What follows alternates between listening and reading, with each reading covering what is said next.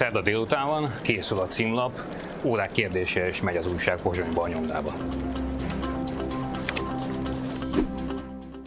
Általában interjú kerül a címlapra, de a 36 oldalon sok minden elfér. Például riportok. Mi tényleg oda megyünk, ahol az események történnek. És publicisztikák. Nem félünk a vitáktól és a bátor kijelentésektől.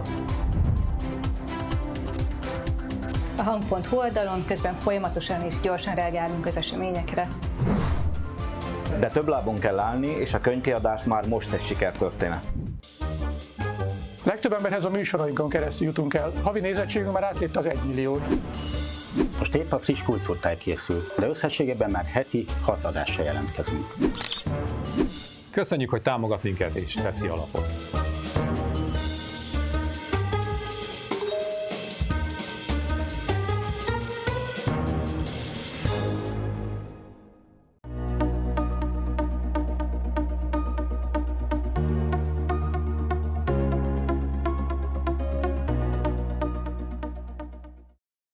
Ez itt a Flaster, üdvözlöm Önöket, György Zsombor vagyok. Dévény István szabadságon van, hogy merre jár az a legfrissebb magyar hangban elolvasható, de jövő héten már itt lesz, úgyhogy csak egyszer kell velem beérjék. Köszöntöm szeretettel a vendégeinket, Bálint Orsolyát a Népszavától. Köszönöm, tehát én is mindenkit, sziasztok! És Palac Péter kollégámat, Magyar Hang munkatársát. Jó estét, vagy jó napot! Engem ugye úgy neveltek, hogy ha valaki eljön hozzánk, akkor azt meg kell kínálni valamivel. Én eddig egyetlen egyszer vezettem a flasztert, akkor szöcskével kínáltam meg a, a vendégeket, akkor éppen az volt a téma, ti megúszszátok egy könnyebb oda, ö, élelmiszerrel vagy élelmiszeripari termékkel, fogadjátok szeretettel. Köszönjük. Köszönjük szépen. Sajnos, hogy gyémánygyűrűt azt nem adtad mellé. Még azért dolgozunk egy kicsit, pár adás és meg lesz. Mert hogy hajókázni fogunk, legalábbis a témák szintjén, miután mondok néhány szót a legfrissebb lapról. Pesti László van a címlapon, nem kell magyarázni miért, de azért majd fogjuk. Péterrel majd beszélgetünk egy kicsit arról is, hogy mi ezt éppen ő. De felhívnám a figyelmet egy új cikk sorozatra, a leépülő magyar államról indítunk egy, egy szériát. Első körben a tudás, az oktatás leépüléséről cikkez nálunk Erkis Kornélia, és ugyanerről ír egyébként jegyzetet, vezércikket szerető Szabolcs kollégánk is, illetve még egy nagyon vicces, hát vicces, inkább tragikomikus cikk Konc Tamástól, amit a figyelmükbe ajánlok a legfurcsább magyar intézetekről. A üzbék magyar burgonya kutatót talán nem kell bemutatni, erre sokan emlékezhetnek. Aztán volt egy másik olyan oktatási képződmény is, aminek a rövidítése az muszáj kimondanom az, hogy pöcs, és sokan szóltak, hogy ez így nem lesz jó, de az érintetteket ez nem zavarta, hogy mi is ez pontosan, szint úgy kiderült az újságból. No, csapjunk a lovak, illetve a hullámok közé, de nem Lőrinc és Andi, dacára a, a, a pokoli kávénak, hanem van egy másik hajókázásáról elhíresült politikusunk, vagy volt politikusunk is, ugye Borka is volt, aki éppen a Népszavának adott egy hát egy meglehetősen furcsa interjút. És én nem is igazából a győri belpolitikába mennék be, mert azt, azt hagyjuk meg a, a belpolitika jellemző műsoroknak, inkább kicsit a társadalmi vetületére mennék rá ennek az ügynek. Ugye olyanokat mond ez a derékember, az ügyére mindenki emlékszik remélhetőleg, hogy hát ő akár igazából egy iskolai eseményre, egy tanévnyitóra is szívesen kiállna, hogyha arról lenne szó, különösebben nem érezné furcsának ezt a helyzetet. Szerintetek ma, így 2023-ban úgyis közeleg szeptember, mennyire érezni furcsának a gyűri, vagy legyen az bármilyen közönség, hogy mondjuk Borka Zsolt, mint volt polgármester, mint olimpikon, vagy mint bármilyen felkent személyiség mondjuk tanévnyitót tartana. Én attól tartok, hogy egyáltalán nem éreznék furcsának, hiszen a botránya dacára és ő megnyerte Győrben a választást, és tudjuk, hogy rendkívül népszerű a mai napig ott. Tehát azt gondolom, hogy az emberek megbocsátottak neki, Kiki a, a saját felmentését megtalálta az ő történetéhez, és hát már ugye megtért a a tékozló fiú, tehát szerintem egyébként kommunikációs szempontból is jól csinálta, hogy nem tagadott semmit, nem mismásolt. Nehéz lett volna. Hát már nehéz lett volna, ez tény, de hogy, hogy hozza ezt a, a konzekvensen hozta, hozza ezt a, a családfő figurát, akinek hát volt egy botlása, de hát ugyan ki az, akinek nincsen. Lám, tele van a sajtó Tóth Gabi vállásának ügyével is, és még hány ö, hasonló botrányjal, ami ugye minket zavarhat ö, kritikusan gondolkodókat, az, hogy milyen képet próbálnak sugározni kifelé, és ehhez képest mi a valóság, ami között van egy borzasztó nagy eltérés. Ugye Borkai arra hivatkozik, hogy hát milyen sokan válnak el, és hogy ez a keresztény értékrendel ellentétes egyébként, de azt azért elfelejti hozzátenni, hogy ugye a katolikus egyház részéről van az a tanítás, illetve követik azt a, vagy próbálják követni azt a hozzáállást, hogy vállást nem engedélyezve a katolikus egyházban nincsen vállás, más egyházaknál van. Tehát még csak az is vitás, hogy egyáltalán erkölcsi értelemben megítélhető-e az, hogy egy pár aki összeházasodott korábban elválik. Különösen érdekes ez, hogy úgy, hogy ezt egy Borkai Zsolt hozza be ebbe a, a témába. Válaszolva a kérdésre is, hogy mennyire okozna megrökönyödést az, hogy egy iskolában diákok vagy tanárok előtt beszélne Borkai Zsolt. Szerintem se okozna különösebben nagy megrökönyödést Győrben, pont azért, amit te is elmondtál. A másik viszont az, hogy ő az ő rehabilitálása politikai értelemben megtörténik-e, illetve hogyan történik meg, az szerintem különösen érdekes, hogy a Fidesz részéről nem. Az én teóriám szerint azért, mert egy videófelvétel kikerült róla. Ugyanakkor ott de, de mindezt... Már, bocsánat, meg azért, mert ugye volt egy olyan érv, mint ugye Szájer József esetében is, bár egyébként utalta, hogy mindig szívesebben nézni vissza a saját videóját, mint mondjuk egy Szájerest, zárja Tehát, hogy, hogy volt az az érv, hogy de ők legalább lemondtak, még hogyha Borkai esetében ez kicsit furcsa is volt, mert azért még egy választáson elindították, de hogy van egy ilyen érv, hogy ők legalább távoztak még, és akkor mondanak más neveket, hogy ők viszont bezzeg az ellentétes oldalon meg nem távoznak. Hát ugye pont a Borkainak az eset azért érdekes, mert a, a hát nevezzük így botlása után, a videó kikerülése után a Fidesz még elindította kizárólag politikai haszonszerzési célral. Tehát a Fidesznek nem voltak erkölcsi aggályai Borkai Zsoltal szemben. De ez ma tényleg egy botlásnak számít? Tehát ugye mert mind a ketten ezt a botlás szót használtátok, ugye egészen másfajta testmozgások voltak láthatók azokon a videókon. Tehát szerintem, egy, szerintem egy, egy, egy, egy, jó érzésű ember biztos más is került már hasonló helyzetbe, de hogy ezek után, pláne, hogyha egy ismert arcról van szó, és van egy felépített imázsa, mégiscsak polgármester volt hosszú éveken át, menő sportoló volt, tehát ezek után ilyen kiderül, akkor ugye elbújdokolna az ember az indonéz őserdőbe, és mondjuk 20 évig elősikerülne, nem? Igen, csak Borkai, és mégsem? Csak Borkai Zsolt látja azt, illetve van egy olyan tapasztalata, hogy még ezek után is a győri társadalom olyan, hogy neki bizalmat szavaz. Tehát az, hogy, az, hogy ilyen elképesztően módon kompromitálódott az ő személye, az valójában nem jelent semmit, vagy legalábbis politikai következménye nem kell, hogy legyen. És egyébként még én látok párhuzamot Borkai gondolkodása és a Fidesznek az erkölcsel kapcsolatos megnyilvánulása, illetve hozzáállásával kapcsolatban is, mégpedig az, hogy a Szájer ügy az súlyosságát tekintve valószínűleg komolyabb, mint a Borkai ügy, hiszen Szájer József BTK-s cselekedeteket követett el Brüsszelben, és ehhez képest Szájer József rehabilitációja ma már téma a Fideszben.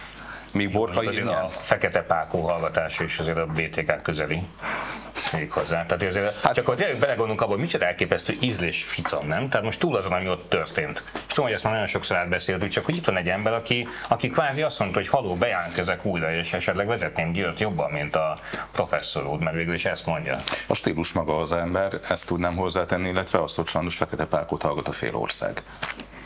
Hát, és ezzel sem lehet kompromitálni. Sőt, én még azt is mondanám, hogy a fél ország csalja a házastársát.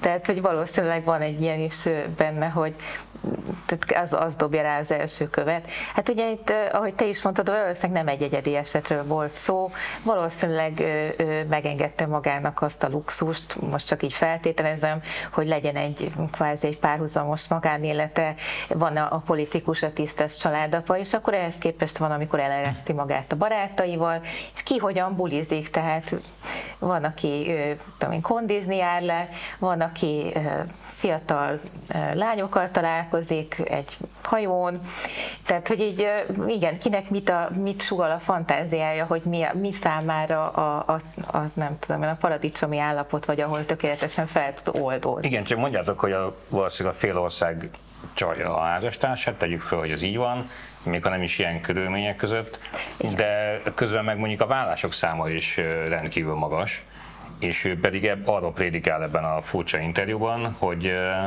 hogy igazából ugye az a bűn és az a rossz, amikor valaki a vállásba menekül, úgymond, hogy a vállás tekinti megoldásnak, tehát az, az egyfelől bűn, és most itt valószínűleg nem csak egyházi értelemben beszél erről, miközben amit ő ott botladozott, az, az viszont, hát az, az, az megesik, na, szóval az úgy előfordul. Tehát arra akarok csak kiukadni, hogy épp úgy az emberek jelentős része elválik sajnos a házastársától, mert úgy alakul az élete. Tehát, hogy közben meg az, ez a fajta beszólás, ez, ez nem sérti mondjuk azokat, akik arra úgymond kényszerültek, hogy, hogy más mellett találják meg a boldogulásukat? Én szerintem valószínűleg nagyon sokan maradnak benne borzasztóan rossz házasságokban is, tehát hogy a másik oldalra is érvényes ez, hogy ahogy ő mondta, hogy a feleségével, a családjával ezt megbeszélték, hát hogy így belegondoltam, hogy hát ez milyen lehet ez a megbeszélés. Valószínűleg megint csak feltételezés, valószínűleg ez egy ilyen, hát ez történt, sajnálom, jó, nem baj, hát majd csak túl leszünk rajta. Tehát, hogy, hogy, de simán lehet az is, hogy tányércsapkodás volt ebből, és aztán utána ez egyszer csak kifutott. Én, én is látok magam körül olyan házasságot is, ami túlélt már mondjuk félrelépést, túlélt már akár több hónapos párhuzamos kapcsolatot is. Tehát, hogy ezt nagyon nehéz megmondani, hogy mi az, amit kibír egy házasság, meg mit nem. Azt gondolom, hogy az embereknek van, akinek a tolerancia küszöben magasabb, van, aki meg ezt azt gondolja, hogy, hogy hogy egyszer történik meg, ha csak ránéz másra, akkor már részemről vége a dolognak.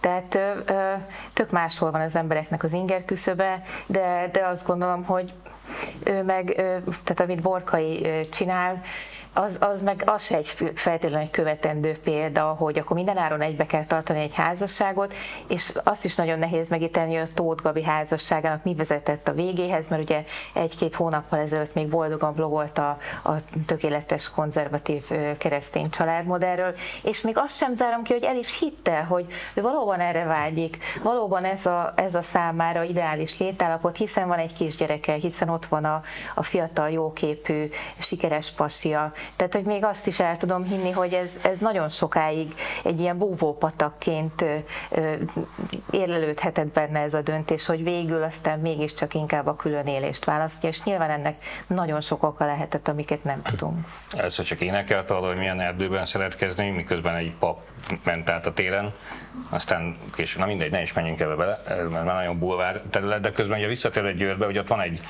egy elismert de azért néha furcsán megnyilatkozó professzor, ugye Dézsi professzor, aki vezeti a várost, aki hát annyira színes személyiségnek nem nevezhető azért, mint Borka és volt, legfeljebb a papagájai miatt. Hát figyelj, de pénzt ott kért van... a győri gyerekektől a városházának a kincszerelba. De mégiscsak ott van mögötte után... a narancsárga logó, ami Novák Katalin fülében is felfedezhető néha, és hogy itt van Borkai, aki mögött meg már nincs ott a narancsárga logó, ellenben tényes való, hogy éveken át vezette Győrt, de dönts el a győri közönség, hogy jó vagy rossz, vagy egyébként Győr tényleg egy csinos város, mindig is az volt egyébként. Szóval, hogy, hogy egy, egy városban, tehát egy önkormányzati szinten az fog számítani, hogy ki mögött van ott a narancsárga logó, vagy amögött, hogy, vagy azt fog számítani, ki mögött van sok év teljesítmény, és mondjuk egy ilyen színes életút. Ezt ugye nehéz megítélni. A legutóbbi viszonylag nagy mintán készült közvéleménykutatás az az előző önkormányzati választások volt, akkor Borkai mögött azért meg ott állt a, a városnak a közvéleménye, hogy most ott áll-e, azt nem tudni. Lehet, hogy felfedezik Dézsiben a városvezetői alternatívát Borkaival szemben meg az is kérdés, hogy a győri közvélemény számára Borkai Zsoltnak a személye az mennyire, mennyire kopott el. Uh-huh. Én ezt nem, őszintén szóval nem tudom megítélni. Számomra a legutóbbi élmény, a 2019-es választás élménye, az, az eléggé kiózanítólag hatott abban a tekintetben, hogy vajon a, a választóknak mennyire fontosak az erkölcsi szempontok, az erkölcsi kérdések. Úgy tűnik, hogy annyira mégsem fontosak, mint amennyire nagy botrán lehet kell csinálni egy-egy ilyen ügyjel, vagy Uh-huh. Egyik, egyik kollégám mesélt egyébként, hogy idős rokonuk Győrben él, persze elkötelezett Fidesz rajongó, nem is csak szavazó rajongó, és ő hetekkel a eset, a hajókázós eset nyilvánosságra kerülése után azt mondta a családba, hogy nem is tudott arról, mikor szóba került, nem is tudott arról, hogy van egy ilyen ügy. Hát lévén ugye a Kossuth rágyon is el, mint hogy a félország nem csak csalja a házastársát, hanem a félországnál több úgy ezeken a médiumokon él, vagy ezekről függ, mivel ott ez nem is volt téma. Tehát egyébként bármilyen furcsa ez, de, de könnyen lehet, hogy a mai napig van egy olyan széles szavazó réteg, amik nem is tudja pontosan, hogy mi történt, és mi is az a bolkai ügy. Simán lehet egyébként azt is gondolom, hogy a Fidesz még kivár, hogy vajon mit is lépjen erre. Többféle verzió felmerülhet bennünk, tehát találgatunk, hogy akkor ezt most vajon saját szakára csinálta, esetleg ő kokettál már valamilyen szinten a Fidesz-szel, és ha nem is mögé állnak be, de hogyha mondjuk nem indítanak ellen jelöltet, akkor már ő nyert. Uh-huh. Szerintem simán nyert. És lehet, hát hogy próbálja ezt ilyen joviálisan kezelni, hogy mint ahogy ugye házasság volt, ez a fidesz szép volt, jó volt, elmúlt, és benne nincsen harag és nincsen neheztelés, szóval azért én ezt nagyon nehezen veszem be. Lehet, hogy most így, mint Cincinátus az Eke szarvánál ott dolgozgat a kis kertjébe, eteti a bárányokat, de azért, ha valaki egyszer úgy igazának belekóstol ebbe, hogy, hogy van hatalma, hogy van ráhatása a dolgok menetére, az emberek adnak hogy a szavára. Ez, ez egy dolog tud lenni. Ez, szóval ez, ez nagyon kemény dolog, és azért őt rettentő csúnyán ö, ö, álltak ki mögüle. Tehát, ö, és lehetnek, igen, lehetnek szerintem még ilyen, kvázi ilyen narcisztikus sérülései, amik miatt munkál benne azért egy kis vágy, vagy hogy na, akkor majd megmutatom nektek, és nem lesz más választásotok, mint hogy beálltok én, vagy nem, indítok, nem indítotok ellenjelöltet, és akkor majd meglátjuk, hogy akkor most megint itt leszek én, és megint velem kell majd dílelni, de hát tudjátok, hogy amúgy egyébként jó fej vagyok, hiszen jó voltam nektek több cikluson át is, és, és jól el ö, ö, üzletelgettünk, stb.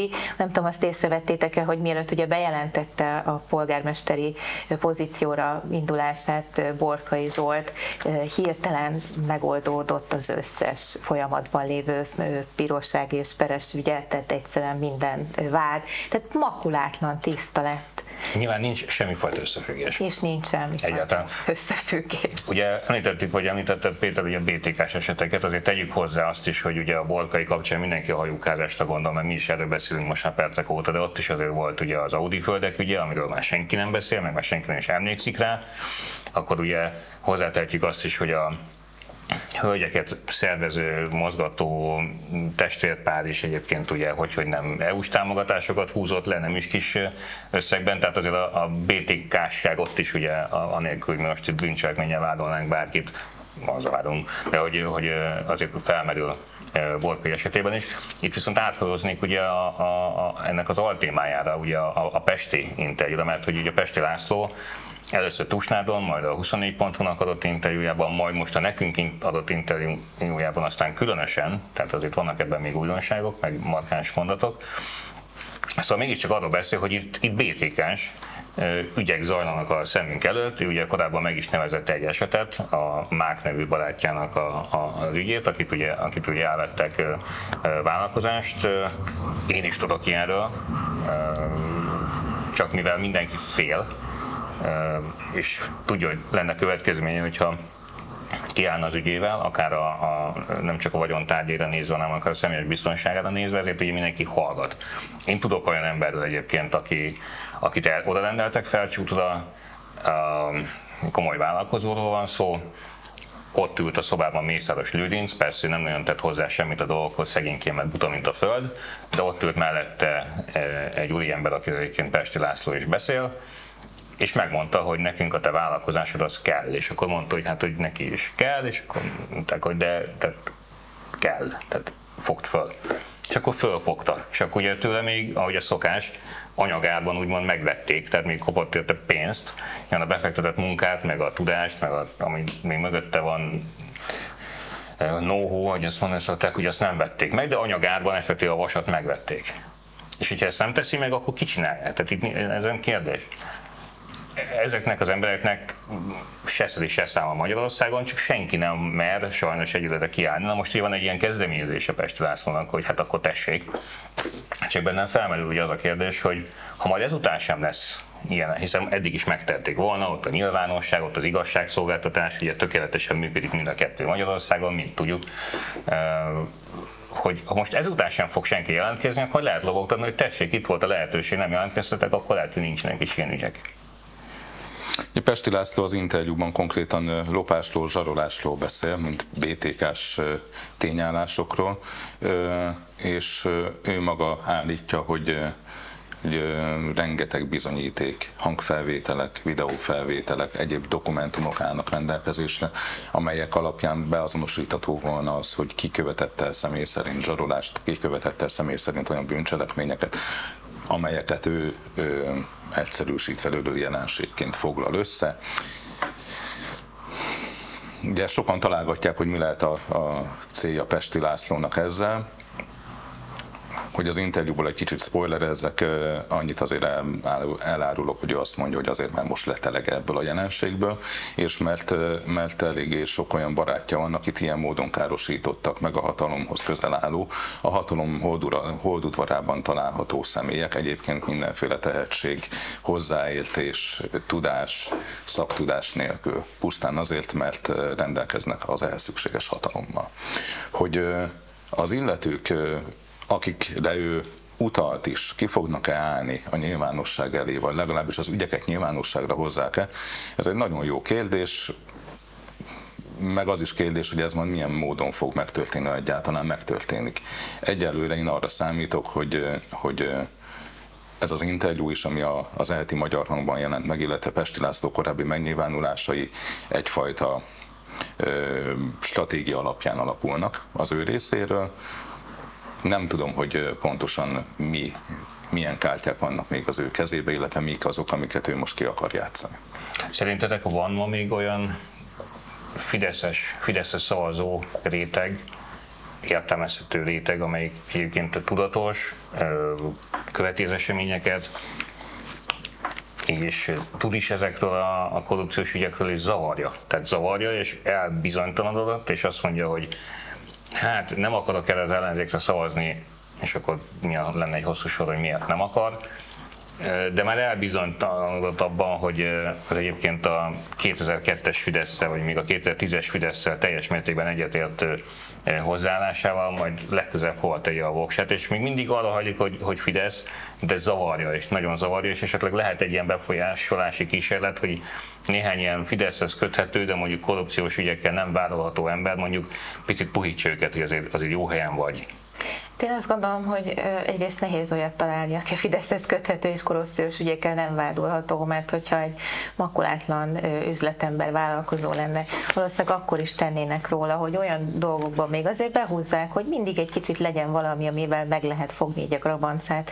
Tehát, hogy borzasztó jók ebben, hogy a markukban tartanak embereket, akár maffia módszerekkel, akár, akár egy a lekötelezettség, vagy a, vagy a, a kényszer útján. Tehát, hogy így az is lehet, ahogy te mondod, tehát vannak kritikusan gondolkodó emberek, vannak egészen magas pozícióban lévő emberek, akik abszolút jól látják ezeket a dolgokat, hiszen az országnak a szürke állománya az még létezik, tehát hogy ezt nem cáfoljuk, hogy ez még van. Viszont nyilván a saját érdekeik meg úgy diktálják, hogy azért mégiscsak hatalmon tartsák a Fideszt. Egyrészt, ahogy te is mondod, az ellenzékre nem lehet számítani.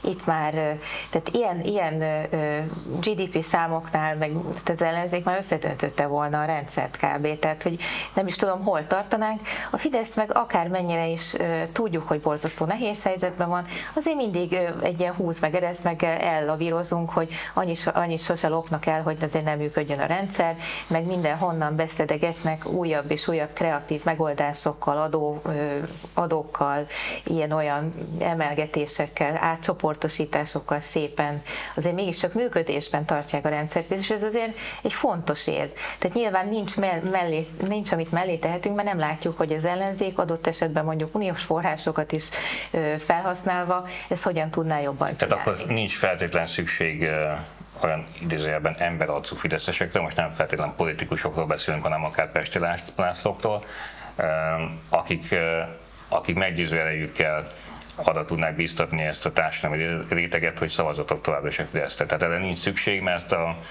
az ellenzék állapota miatt, a mulatóssal, a nem tudom mi mindennel, egyébként is azt a imán három milliós tábort egyben lehet tartani. Ugye az interjúban elhangzik részemről egy kérdés. A Laci felé megkérdezem, hogy ő eljátsza az udvari bolond szerepét. Azt, hogy mit válaszol, azt most nem mondom el, majd olvassák el az interjúban. A... Csúnyát mond. Hát mond benne csúnyát is, igen, meg, meg csúnyákat is. De ahova ki szeretnék lyukadni az az, hogy Ugye az én környezetemben is kor, korábbi tanáraimról beszélek, akik a piarista gimnáziumban tanítottak, tehát uh-huh. mondjuk baloldalisággal nehezen volnának fádolhatók úgy viszonyulnak a Fideszhez, hogy érzékelik, látják ezeket a problémákat, de ugyanakkor maradnak Fidesz szavazók, jobb hiány, még akkor is, hogyha be vannak rágva ezekre a jelenségekre, zavarja őket.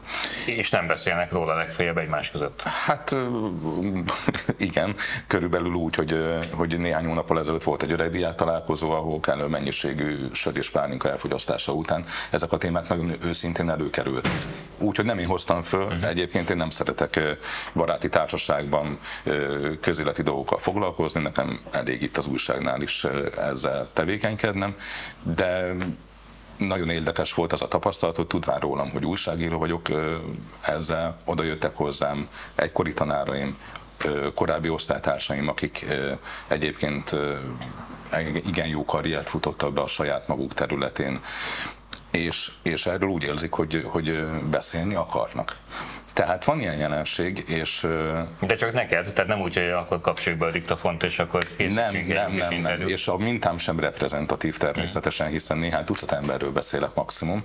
Ugyanakkor az a, ettől, ettől én már azt gondolom, hogy ez a jelenség ez létezik, és azt is elképzelhetőnek tartom, hogy Pesti László megszólalása tulajdonképpen nekik üzenet. De tulajdonképpen ezt a Laci... Ne ezt... kérdezek rá igazából én is, hogy, hogy szüksége van erre a Fidesznek, vagy, vagy itt egy abszolút magánakcióról lehet szó, egyszerűen felébredt benne van egyfajta lelkiismeret, és azt mondta, hogy tennem kell a hazáját valamit, és akkor legalább ennyit. Szerintem mind a kettő lehetséges, elképzelhető, hogy a Lacinak ez egy magánakciója, de ő az interjúban, ismét egy kis spoiler, azt mondja, hogy ő nagyon nagy mértékben zavarja az, hogy hithű, meggyőződéses fideszesek, kis emberek magyarázkodásra kényszerülnek akkor, amikor rá, rákérdeznek náluk, hogy miért szavaznak a Fidesz erre a bandára, erre a tolvaj bandára. Még nagyon egyszerűen nem kell hithű fideszesnek lenni, meg egyébként egyébként semmilyen hithű pártagnak nem kell lenni, és akkor nem kell magyarázkodni, de mondjuk ezt nehéz elmagyarázni ma már a, a, a, a fanatikusoknak.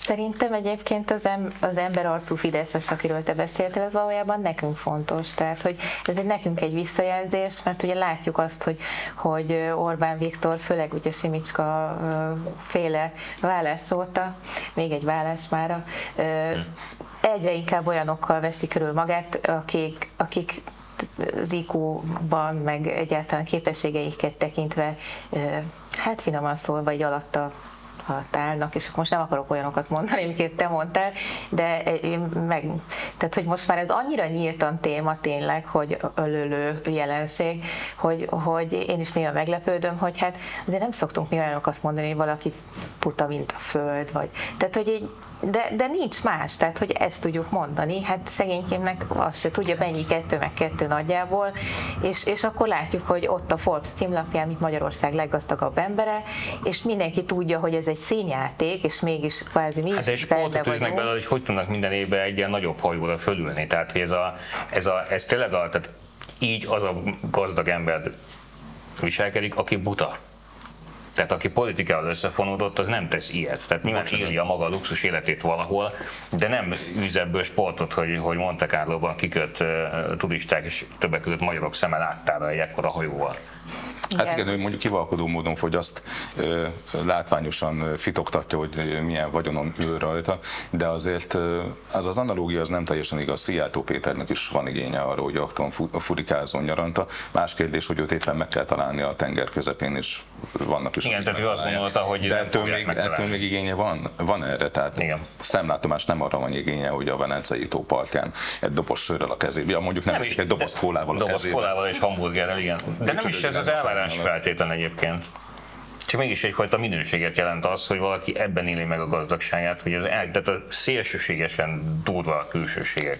És nem az, hogy egyfajta luxus, amit így vagy úgy nem feltétlen legális eszközökkel elértek, mert az sajnos része a mindennapoknak, ez Nyugat-Európában is e, igaz, ugye most pont a von der Leyennek van egy ilyen ügye, hogy miért fogadta el a meghívását a, a görög miniszterelnöknek, miközben ugye van egy e, sor vizsgálat Görögországgal szemben, tehát ilyen stiklik nyilván nyugaton is vannak, csak a mérték, a, a mérték a nem mindegy, hogy nem a Ursula von der Leyen gyerekkori barátjának a luxus hajójáról beszélgetünk most, hanem arról, hogy egy görög miniszterelnök nyaralójába, és akkor ez most botrány. Mert korábban volt, még emlékeztek a elődje a José Manuel Barroso kapcsán is ilyen, hogy miért ment el a görög milliárdosnak a jachtjára. Kellemetlen, de hát mégsem arról volt szó, hogy az ő politikai kötélbarátja hajóján lett volna, vagy a saját bizniszükből lett volna meg az a hajó. Tehát azért vannak különbségek. Még egy szempont van, amit szeretnék itt az oligarchásdiba bevonni, és erre az interjúban is kitérünk. Ugye korábban Simicska Lajos volt az első számú oligarchája a NER-nek, aztán ez megváltozott. Én azért nem bánnám, hogy az is fölmerülne bennünk, hogy egyáltalán egy normális demokráciában már, amennyiben Magyarország az, mi szükség van oligarchákra. Tehát ugyanez a, a szocik idejéből is elmondható, akkor is voltak oligarchák. Tehát a rendszerváltás óta jellemzi a magyar demokráciát, az illetve a politikai elitet az, hogy pénzzel teletömött emberek diszponálnak bizonyos területek felett, és meghatározó szavuk van bizonyos dolgokban. Ez szerintem egy eléggé, hogy is mondjam, beteg jelensége a, a mi kis demokráciánknak. Lesz ennek a pesti jelenségnek szerintetek folytatása? Kiállnak majd még közéletben ismert fideszes figurák, vagy ez egy teljes naivitás? Hát én nem tudom, lehet, hogy így egymás között pusmognak vagy suzsorognak. Az biztos, persze, hogy hát az, talán az tud, a Laci ezt most jól, jól megmondta, jól kimondta. Nyírjuk de hát, így, hát nem azt gondolom, tényleg könnyű így az udvari bolond szerepbe besorolni, hogy az udvari bolond az hagyományosan, aki bármit, bármit is mondhat a királynak. Tehát, hogy ő neki volt az a feladata, hogy megmondja az igazat, még akkor is, hogyha kellemetlen, de hogy mivel ö, elüti ezt kvázi egy poénnal magát csekély értelmű medvebocsként apostrof apostrofálva. Miközben nem az egyébként. Tehát, hogy ő nem az, igen, de hogy, hogy próbálja ezt szerintem is ezt az udvari bolond szerepet felvenni. Én nagyon kétlem, hogy, hogy a nyíltan, tehát a nyilvánosság elé odaállnának mellé, vagy mögé. Lehet, lehet, hogy később lesz ilyen pillanat, mert, mert egyre többen lesznek, akik, akiknek tényleg tele van a bögyük a mostan, mostanság folyó dolgokkal, de azt gondolom, hogy őket már a, a jaktozás se feltétlenül ráz rázza meg, mint ahogy volt itt helikopterezés, meg Aj. volt még mindenféle is. Tehát, hogy igen, az ízlést, meg, meg, meg kifonomultságot azt nem lehet venni, akárhány milliárdja van. Mondjuk az első helikopteres botrány lényegében másnapján bezárták azt a lapot, amelyik ugye népszabadságot, amelyik ezt Remélem, nem hoztam ezzel rátok a veszélyt. Most már nincs súlya, de akkor még volt súlya. Nem annyira régi múltról beszélünk, ugye. Akkor még egy helikopteres sztori, mondjuk 6-7 éve még azért akkor kivette a biztosítékot. Kivette a biztosítékot. Ma már tök mindegy. Hogy lesznek-e követői a Pesti Lászlónak, az, ahogy előjönnek különbözőféle ügyekkel, vagy mellé állnak legalább ennek a mondjuk így kezdeményezésnek, Hát nem, én nem tudom megítélni most, az minden esetre mindenképp érdekes, és az udvari bolondi szerepben nem föltétlen passzol bele, hogy nem házon belül, tehát nem a falak között kritikáról van szó. Én elképzelhetőnek tartom, hogy ez már korábban megfogalmazódott bizalmas körökön belül, nem lett hatása. Azért az mégis egy nagyon erős üzenet, hogy valaki ezzel a körhöz közeli ember kiáll a nyilvánosság elé. Ilyenre az elmúlt években, évtizedekben nem nagyon volt példa. Tehát emiatt én, én mindenképp erős üzenetértéket tulajdonítok ennek a lölő jelenségezésnek. Beszédes az is, hogy, hogy ez a, a, ezt a párt részéről hogyan kezelik. Gulyás Gergely a kormányinfon leegyszerűsítve lehülyézi. Uh-huh. Egyébként a többiek agyon hallgatják, pedig azért nem jellemző Bájer Zsoltra és a többiekre, hogy egy ilyen, ilyen ügyet, ilyen ügy mellett szó nélkül elmenjenek. És most kusson mindegyik. Biztos oka van ennek is.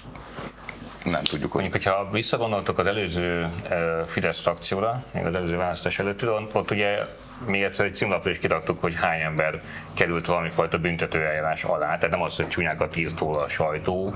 Tehát mi ez nem, még csak nem is a Rogán Antal, Kósa Lajos szintje, mindannyian tudjuk, hogy azért vannak ott problémák, de mondjuk nem bírósági szintű az ügy olyanokat tettünk egy-két címlapra sorba, akik effektíve a bírósággal kellett meggyűjjön a, a bajuk. Ugye van, aki még börtönbe is került. Ez sem rázta meg egyébként a Fideszes közvéleményt, hogy egyébként egy frakción belül öt olyan képviselő volt körülbelül, aki ellen konkrétan bíróság eljárás zajlott, alapvetően korrupciós ügyek miatt. Egyike volt ugye például a Farkas Flórián, Tudjuk, hogy 1,6 milliárd forint tűnt el kézen közön, ugye, a, a, ami egyébként szegény cigány honfitársaink kellett volna, hogy, hogy ugye megkapjanak és nem lett semmilyen következménye, úgy töltötték a kasszát, aztán, aztán folytatódott minden ugyanúgy tovább. És, és sosem fogom elfelejteni, mert a rendszer lényegének a megértéshez vezet az, hogy amikor a Lungodron Farkas Florián vezetésével és a Fidesz újra aláírta a, és most 5-6 éves sztori, a pártok közötti megállapodást, akkor ugye az lenne a fel, hogy ugye az elnök az elnökkel ír alá, úgy szokás. És nem az Orbán írta alá vele, és fotózkodott, meg ölelkezett, hanem a kövér. És akkor ennek még utána kérdeztem Fideszes körökben, akkor még, még inkább volt erre lehetőségem, hogy de hát miért nem? És hogy mennyire gáz az, hogy az a kövér László, aki hát most gondoljunk róla bármit, hogy most ő a mentális állapota milyen, de hát mondjuk legalább, legalább ugye a korrupció nem feltétlenül merült fel vele kapcsolatban. Azóta egy picit ez is megváltozott mondjuk a kabinet főnökének az ügyére gondolunk, de mindegy, de hát mégsem, mégsem, hogyha a Fideszes korrupcióról beszélünk, akkor nem Kövér László neve jut először eszünkbe, hogy, hogy ő miért adja az arcát ehhez, hogy egy köztörvényes bűnözővel ölelkezzen meg, írjon alá, és az ott a válasz, hogy, hogy ezzel hatalmas szolgálatot tett, mert kimentette Orbán Viktort ebből a helyzetből, mégis mint a Fidesz második számú tekintéje, és hogy ezt a párton belül nem úgy értékelik, hogy minek áll oda egy tolvajjal, hanem hogy mennyire nemes tett, hogy nem Orbán Viktornak kellett beszennyeznie magát. Atya Isten. Szóval azért mégiscsak így működik ez a rendszer, és, és olyan felkent tekintélyek vannak, illetve leginkább egy, akinek a, a, a személye, az integritása, az egész jelensége nem kikezdhető a pártban. Ha most kérdezted, hogy miért kell kolléga, hát az, az még egészséges helyzet, hogy, hogy mondjuk ilyen tekintélyelvű hatalmi központ legyen egy, egy, egy párton és egy országon belül. Ugye az oligarchák meg azért kellenek, mert hogy Magyarországon megszüntették a, a piaci versenyt teljes mértékben, és nem, nem működnek ilyen önkiegyensúlyozó, meg önszabályozó folyamatok, tehát hogy mi is pontosan tudjuk, hogy ezek a cégek két másodpercig nem maradnának ja, életben egy, egy nemzetközi versenykörnyezetben, nem, nem véletlenül, hogy nem nyernek különféle külföldi tendereket, vagy hát nagyon kevés cég van, ugye, amelyik kül, több lábon is áll, akár a régióban. És, és hát ugye itt, itt, itt semmi nem úgy működik, tehát hogy az egész egy ilyen papundekli, egy ilyen patyomkin falu, hogy itt vannak jól működő magyar cégek, hát nagy részüket mi tartjuk el az adófizetői pénzünkből, mert ö, semmilyen ö, üzletfejlesztés, vagy szervezetfejlesztési logika, vagy jó gazdasági gondolkodás nincsen mögötte. Tehát pont azért, mert olyan emberekre vannak ezek bízva, akik jó káderek, akik nem kérdeznek, csak aláírnak, és, és és az egész, tehát hogy talán Csányi Sándort kivéve az ország, a Forbes listának az első hányada azért csupa ilyen emberből áll, ezt tudjuk. Igen, igen. Na jó, száguljunk tovább a hajóról az közutakra. Szigorod, szigorodnak, illetve emelkednek a büntetési tételek. Jó régóta nem, nem emelkedtek egyébként személyes tapasztalati rendszeresen közlekedek este felé, nem feltétlenül éjszaka, de mondjuk én este 8-9-10 óra körül a városban, mondjuk Budán észak-déli irányban, nem nagyon tudok úgy végigmenni mondjuk az Árpád úton, és ez nem is a Szentendrei út, ami ugye híres a gyorsulási versenyedől. Nem, tudok, nem nagyon tudok úgy hazamenni, hogy, hogy elképesztő sebességgel ne húznának el mellettem kocsik, vagy a Komjádi úszodánál a kanyarodósávból ne előznék be az egész sort mondjuk 120-as tempóval. Soha egyetlen egyszer még nem tapasztaltam, hogy ott miazták volna, hogy megállítottak volna bárkit. Tehát mindenki tudja, aki ebben a városban él, de nem csak ebben, mert a vidéki nagyvárosokra is igaz ez, hogy, hogy itt a rendőrség és ezen keresztül az állam hát degeszte kereshetné magát minden este, minden este, hogyha ha ezeket az autósokat ugye megfékeznék. Eddig erre nem volt szándék. Történt ugye nemrégiben több tragédia, és ebből talán a leg, legnagyobb visszhangot az Árpád hídi biciklisgázolás váltotta ki, ugye, amikor 130 fölötti tempóval ugye szerencsétlen egyébként teljesen szabályosan közlekedő fiatalembert letalált ez az elmebeteg. És akkor most hirtelen, hirtelen most elkezdődött egy ilyen gondolkodás, nyilván mert a közbeszédben ez benne van, az embereket ez frusztrálja, most akkor elkezdenek ugye szigorítani, helyeztek fel a trafipaxokat, emelkednek a bírságok, Szerintetek ez elég lesz-e? Attól, hogy többet kell fizetni majd. Meggondolják ezek a álmokfutók, hogy mégse nyomják annyira a gázt? Mi lesz a következménye? Szerintem különösebb következmény nem várható. Pusztán a büntetési tételek megemelése miatt. Ugye 30%-kal emelkedtek a büntetések, de hát tudni kell az, hogy, hogy másfél évtizede nem, voltak emel, nem volt ezen a téren emelés, tehát még, még az inflációt sem követi a, a bírságoknak a megemelése. Ez az egyik. A másik, akik illegális versenyekre adják a fejüket, jobbára látni egyébként tényleg. Tehát ezek olyan dolgok, amik mindenki számára tök nyilvánvalóak. Nem akármilyen autókkal furikáznak, tehát több tízmilliós autókkal követik el ezeket a, ezeket a autóverzdőket. Nem hinném, hogy különösebben megrázza az, hogy most 200 vagy 500 ezer forintot kell kifizetni. Hát egy 400 körül lesz el a 400, teljesen mindegy egyébként lehet akár, akár még ennél is több, vagy lehetne akár még ennél is több. Nem hinném, hogy meggátolná őket abban, hogy, hogy az utcán versenyezzenek másoknak az életét kockáztatva. Most az, hogy a saját életüket kockáztatják, az az, az ő dolguk vagy ezzel én most nem szeretnék foglalkozni. Lehet, hogy érdemes volna inkább megfontolni azokat a modelleket Európában, ilyen is van, talán Finnországban, vagy Skandináviában, talán éppen a, Angliában, Nagy-Britanniában, hogy a vagyoni helyzetet is figyelembe veszik akkor, amikor De a... minimálbéren élnek. Jó részek. De rendben, tehát legalább valami, valami szándék megnyilvánulna arra, hogy, hogy a vagyont is megvizsgálják a, akkor, amikor ilyen ezzel kapcsolatos bírságokat kiszabnak. De az egész egyébként tök mindegy, teljesen mindegy, hogyha nem ellenőrzik az utakat, hogyha nem használják a 21. század vívmányait olyan alapvető dolgokra, mint például közlekedésbiztonság, akkor teljesen mindegy, hogy milyen bírsági tételeket állapítanak meg, mert milyen szankciókat azok ellen, akik, akik ezeket elkövetik, úgysem lesz betartva. Ja, és hát nincsen rendőr. Szerintem abból óriási botlány lenne, hogyha itt bárki is elkezdené a vagyoni helyzeteket vizsgálgatni, meg firtatni, szóval nem véletlenül nem kerül erre sor semmilyen szinten.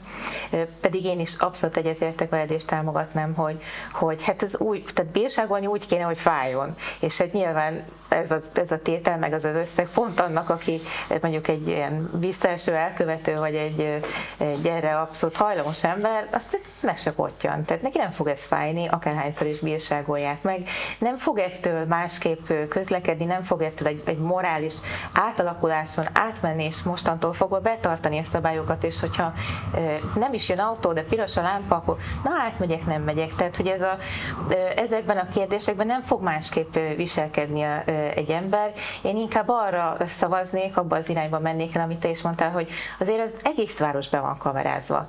Minden egyes autót, ami bármelyik utcasarkon megy, megáll, minden tökéletesen látnak.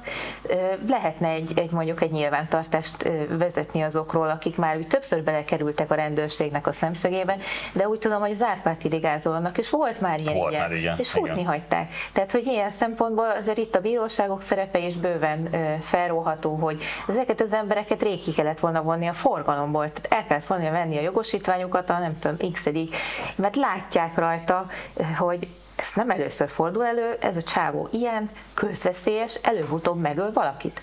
És akkor ilyenkor van egy társadalmi felelősség, hogy akkor tessék elvenni a jogsiját, járjon taxival, vagy járjon busszal. Egyébként a rendőr mesélte, nem is egy mondta ugyanazt a sztorit lényegében, hogy amúgy közrendvédelmisként is ki vannak mi a vezényelve közlekedési ügyeket ellenőrizni, mert annyira kevés egyébként a rendőr, amit, amit, amit te is mondtál.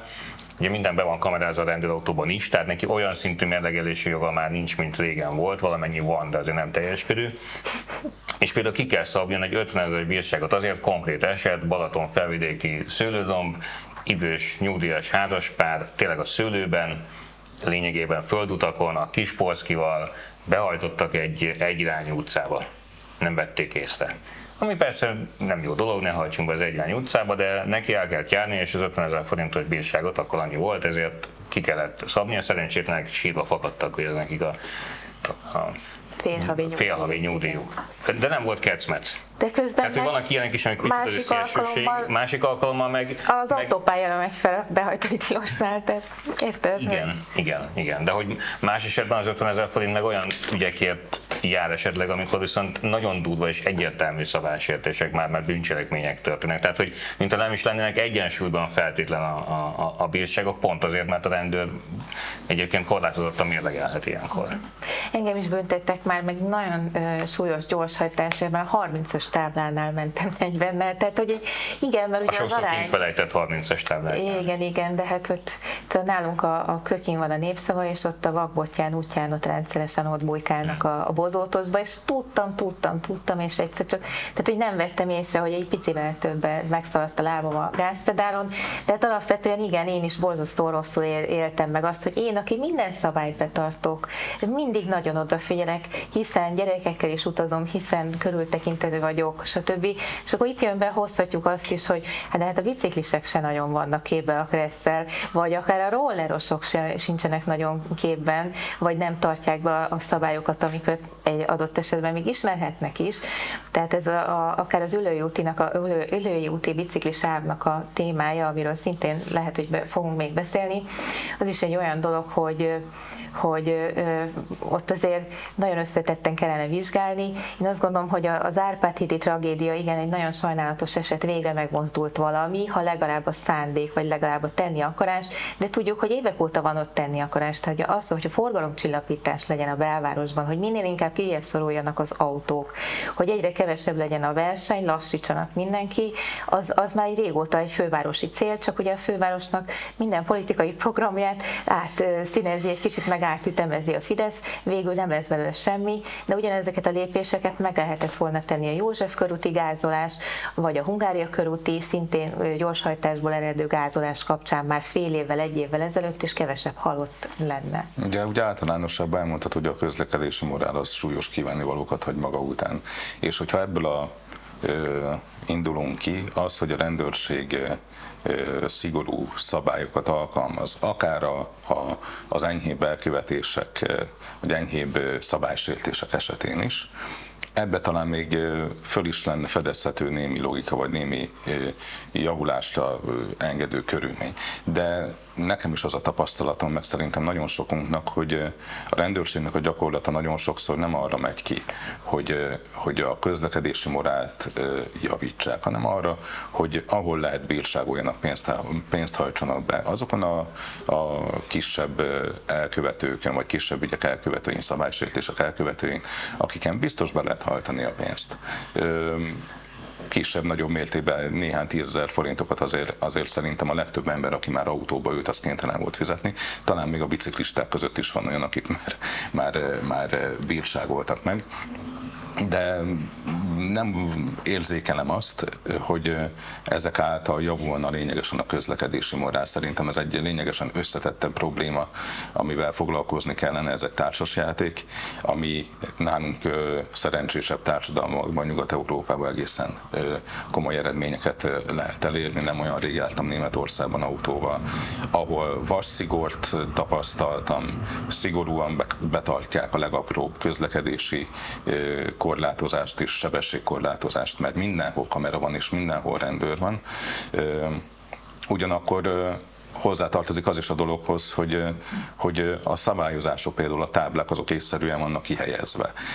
Hozzátartozik az is, hogy a közlekedésben résztvevők kölcsönösen figyelnek egymásra, nem felejtik bent magukat a belső sávban, hogyha az autópályán mennek 120-szal vagy 100 hanem kimennek a, a legkülső sávba, használják a harmadik sávot, meg, meg ilyen apróságok, amit... Irányjelzőt is használják. Hát igen, igen. Ja, és egy, egyrészt tilos, másrészt nem tudom, hogy csak ez élte, de nem jellemző az, hogyha 130-al megyek a belső sávba az autópályán, akkor, akkor a BMW-s, aki berobban mögém, az levillogna, vagy ledudálna, vagy, vagy veszélyeztetne engem, mert ez egyébként tilos is. Az autó, bocsánat, csak az autó elkobzását súlyos oh. esetben azt, és objektíven, tehát nem az, hogy akkor hát nem is az enyém a kocsi, meg a haveri, meg azok. Objektív felelősség ugye fennáll a büntetések esetében, álljon fenn itt is, a gépkocsi azonnali elkobzása súlyos esetben. Ez szerintetek visszatartó erre sokan felvetik? Hát nem tudom, hogy a, azok a nerlovagok, akik, akik csiliárdos autókkal furikáznak, azok mit szólnának ehhez. De hát, van egy érzelmi kötődése a Merci, dobozos Merci, ez most az a divat. Hát meg lehet, hogy ezzel akarják kifejezni a saját identitásukat. És hát mégiscsak olyan megalázó, nem, hogy elveszik a szép nagy autókat. Le, lehet, hogy működnek. Megoldanák ezt is. Én azt gondolom, hogy borzasztóan káros példákat, meg mintákat is látunk magunk előtt, mint hogy pár héttel ezelőtt bekerült a hírekbe az a, az, az autós oktató, aki az anyósülésből vezette, aztán az autóját és közben telefonozott, utána szépen elmagyarázta, hogy neki valójában jogosítványa van és lehetősége arra, hogy az anyósülésből vezessen, hiszen be kell időnként nyúlnia, hogyha tehetségtelen a tanuló, és hát, hogy mindenkinek van egy anyukája, aki, hogyha felhívja őt, akkor felveszi a telefon. Ilyen emberek tanítanak autót vezetni a szabálykövetésre. Lehet, de és, politikus is. És egyébként simán emlékszem az én oktatómra, ő is azért akkor volt szabálykövető, amikor ott ült a vizsgabiztos, mert egyébként azért annyira nem. Tehát, hogy, hogy van egy ilyen nagyon komoly ilyen társadalmi, lényegében egy hosszú ideje tartó destrukció, hogy itt, itt tulajdonképpen minden szabad, az jár jól, aki okoskodik, aki kicsit csal, akkor jutsz előrébb, hogyha egy kicsit erőszakosabb vagy, lelököd esetleg, letessékeled az az útról a másikat, és akkor közben meg ugye a másik oldal, amit említettetek is már, hogy egy óriási társadalmi válság alakulhat ki, például a vidéken, a nagyon szegény településeken, ahol tudjuk, hogy másképp értelmeződnek pont a közlekedési szabályok, adott esetben napszámban menők hatan beülnek egy kocsiba. Vagy, vagy olyan autókkal is járnak, amivel már nem szabadna. És hogyha ott összegyűlik egy olyan 300 ezeres bírság, ami elkezd így göngyölődni, akkor abból azért emberi tragédiák tömkelege jöhet még. Hát amikor Badacskán voltam fogházban, akkor, hát riportozni, akkor ott többen ültek olyanok, akik egyébként közlekedési bírságok miatt kerültek be, illetve nem akarták befizetni, nem tudták, és inkább azt választották, hogy napi talán akkor 5000 forintjával leülik. Igen is van. Említették a biciklistákat, és tudom, hogy ez egy ilyen hú, nagyon érzékeny téma, mert aztán önérzet az van bőven, és nem is akarom feltétlenül őket bántani, én magam is néha két kerékre pattanak, de azért akár autóval, akár gyalogközlekedve lehetnek furcsa tapasztalataink azért biciklistákkal is, és én úgy érzem, mint hogy az utóbbi időben ott is elszaporodott volna az úgymond pofátlanság, nem tudom ti ezt, hogy érzitek, nagyon röviden nekem volt egy olyan sztorém, négy-öt éve Retek utcában, másik kerület, ahol van párhuzamos biciklisáv is, egy parkolás közben mögöttem csalinkádott egy biciklista, miközben én ugye tolatva próbáltam beállni egy helyre, és rádugáltam, és nem szokásom anyázni, sosem tettem még ilyet, csak kérdeztem, hogy normális, hogy hát majdnem tátolattam, mert nem láttam, mert nem is gondol az ember arra, hogy miközben tolatva ott fog elcsalinkádni egy biciklista, aki egy egyezményes jelet bemutatott, majd tette egy közt, visszajött, és egy követ hozzáállott az autómhoz. De nem azért most haragszom a biciklistákra, mert ez megtörtént, hanem hogy mint hogy ez az agresszió, ez a nekem mindent lehet, ellenben, hogyha velem szemben követnek el valamit, akkor aztán végsőkig megtalálom mentalitás, ez mintha sokukra nem általánosítok, sokukra jellemző lenne. Ti mit tapasztaltok? Hát azt, hogy nagy általánosságban a társadalmi hangulat az le tud képeződni a közlekedésünkben, illetve az abban, ahogy a közlekedés során egymással viselkedünk. A kerékpárosok, főleg ilyen nagyvárosban, mint Budapest, ahol ez már egyfajta szubkultúra is társul az én tapasztalataim szerint is egyfajta sajátos önérzet és tudatosság. Én egyébként kerékpárral járok, szinte mindenhova, nagyon ritkán használok BKV-t, autót, meg aztán végképp nem, legalábbis a városban, és én számomra a kerékpár az egy közlekedési eszköz, tehát nem egy életforma, nem egy, nem egy, nem egy identitás biciklistának lenni és ilyen formán nekem könnyű autós gondolkodással vagy gyalogos gondolkodással felszállni a biciklire, az a durva, hogy nagyon sokszor meglepődnek az autósok, hogyha előzékeny vagyok velük, elengedem őket, mert látom, hogy olyan forgalmi szituációban lavírozzák magukat, ahol bénáznak, vagy nem én szerencsétlen a helyzet, akkor ott megállok és elengedem őket, és csodálkoznak, hogy ilyet miért egy biciklista ilyet nem szokott csinálni. Hogyha véletlen a járdán bicajozom, akkor elnézést kérek a gyalogostól, hogyha megijesztem, vagy valami. És ez nem jellemző, inkább az jellemző, én is azt látom, hogy a bringások gond nélkül ráhajtanak az ebrára, miközben tudják, hogy hogy az autó az... Elvileg tolni kéne hivatalosan, igen, igen. már belemegyünk ugye a szabályokba. Tehát visszatérve arra a tapasztalatra, ami neked is van, ez szerintem biciklistaként is elég gyakran megtapasztalt jelenség. És akkor még vannak az egyéb lények, ugye a rolleresek, meg a nagykerők, hogy nem is tudom, mi a neve. Szegvé? Hát nem is a szegvé, hanem még annál is, tehát egy kereke van, és így állnak rajta, és így gurul gyorsan és nem jönnek mind, mindenhonnan. Életveszélytettek, igen. Tehát azt gondolom, hogy nagyon átalakult a városi közlekedés, de hogyha mondjuk egy vidéki városba elmész, ahol azért lényegesen többen járnak, mondjuk Budapesten kb. 10% aki biciklizik, egy vidéki városban még akár 30-40 is lehet. És, és egészen más morálokat érzékez, de általában ugye az érzeted is teljesen más. Budapesten, meg egy általában egy ilyen nagyvárosban, ahol ilyen élet-halál harc megy az utak pont, hogy ki, ki marad életben, ki megy el előbb, és ugye vannak, ahogy vannak normális autósok, hülye autósok, vannak normális biciklisták, hülye biciklisták is, és azt gondolom, hogy ez még, még egy kicsit még rá is van téve egy lapáttal, meg ki is van élezve. Riportoztam nemrég a mutáns bringák felvonulásán, és ott végtelenül normálisan gondolkodó bringásokkal beszélgettem arról, hogy szerintük is azért rá van téve, rá van tolva egy ilyen biciklis autós ellentét, és ez azért politikai törésvonal mentén is látszódik, mint ahogy a Lánchíd ügye, hogy akkor most szabadjon-e rámenni autóval, nem, kiket preferálunk, de hát ugye alapvetően elmondhatjuk azt is, hogy van az, aki számára ez egy identitás, ez egy zöld gondolkodás, egy ilyen városi, urbánus, hipster fiatal menőség az, hogy ő most bringázik, általában ők nem is a olyan átlagos bringákon ülnek, hanem mondjuk valami spéci árgányon. Persze aztán ugye minden embernek az életében legalább egyszer ellopják a bicikliét, tehát ezt is tudjuk, hogy, hogy az így sem vagyunk teljesen biztonságban, és hát millió olyan dolog van, amire fel kéne készülnünk. Én már az önvezető autókat várom, San Franciscóban már a taxikat elkezdték bevezetni, az önvezető taxikat, meg is állította a forgalmat az egyikük egy napon belül, de hogy azt látom, meg azt várom, hogy az ilyen dolgokat ki fogjuk tudni küszöbölni abban a pillanatban, hogy az emberi figyelmetlenséget, az emberi ö, ö, rossz reakciókat ki tudjuk ebből venni, és lesz egy kiszámítható és biztonságos, és mindenki számára elfogadható olyan közlekedési rend. Ha már a Láncidat említetted, szerintem például a Láncidnak a autómentesítését teljesen beáraszta a város, még azelőtt, hogy ugye átadták volna a hidat, nem vitte akkor a forgalmat, szerintem egyébként ez magánvélemény, abszolút jól működik az, hogy nem lehet most kocsival ráhajtani. Én átsétáltam rajta, remek élmény volt. Egyébként mindenkinek ajánlom kis.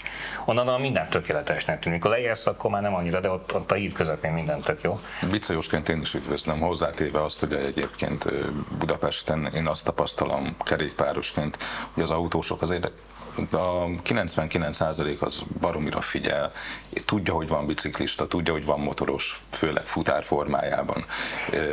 És én alapvetően kerékpárosként biztonságban érzem magam Budapesten, kicsit nagyobb biztonságban érzem magam, mint mondjuk Szegeden, ahol, ami szintén egy nagyváros, de ott azt tapasztalom, hogy a ottani közlekedés az sokkal inkább esetleges és És neked a szülővárosod vagy második otthonod végül is, tehát az az egy... A tramtrént is folyton előttik. Volt olyan, hogy egy napon belül Hódmezővásárhelyen és Hódmezővásárhelyen és Szegeden is elütötték.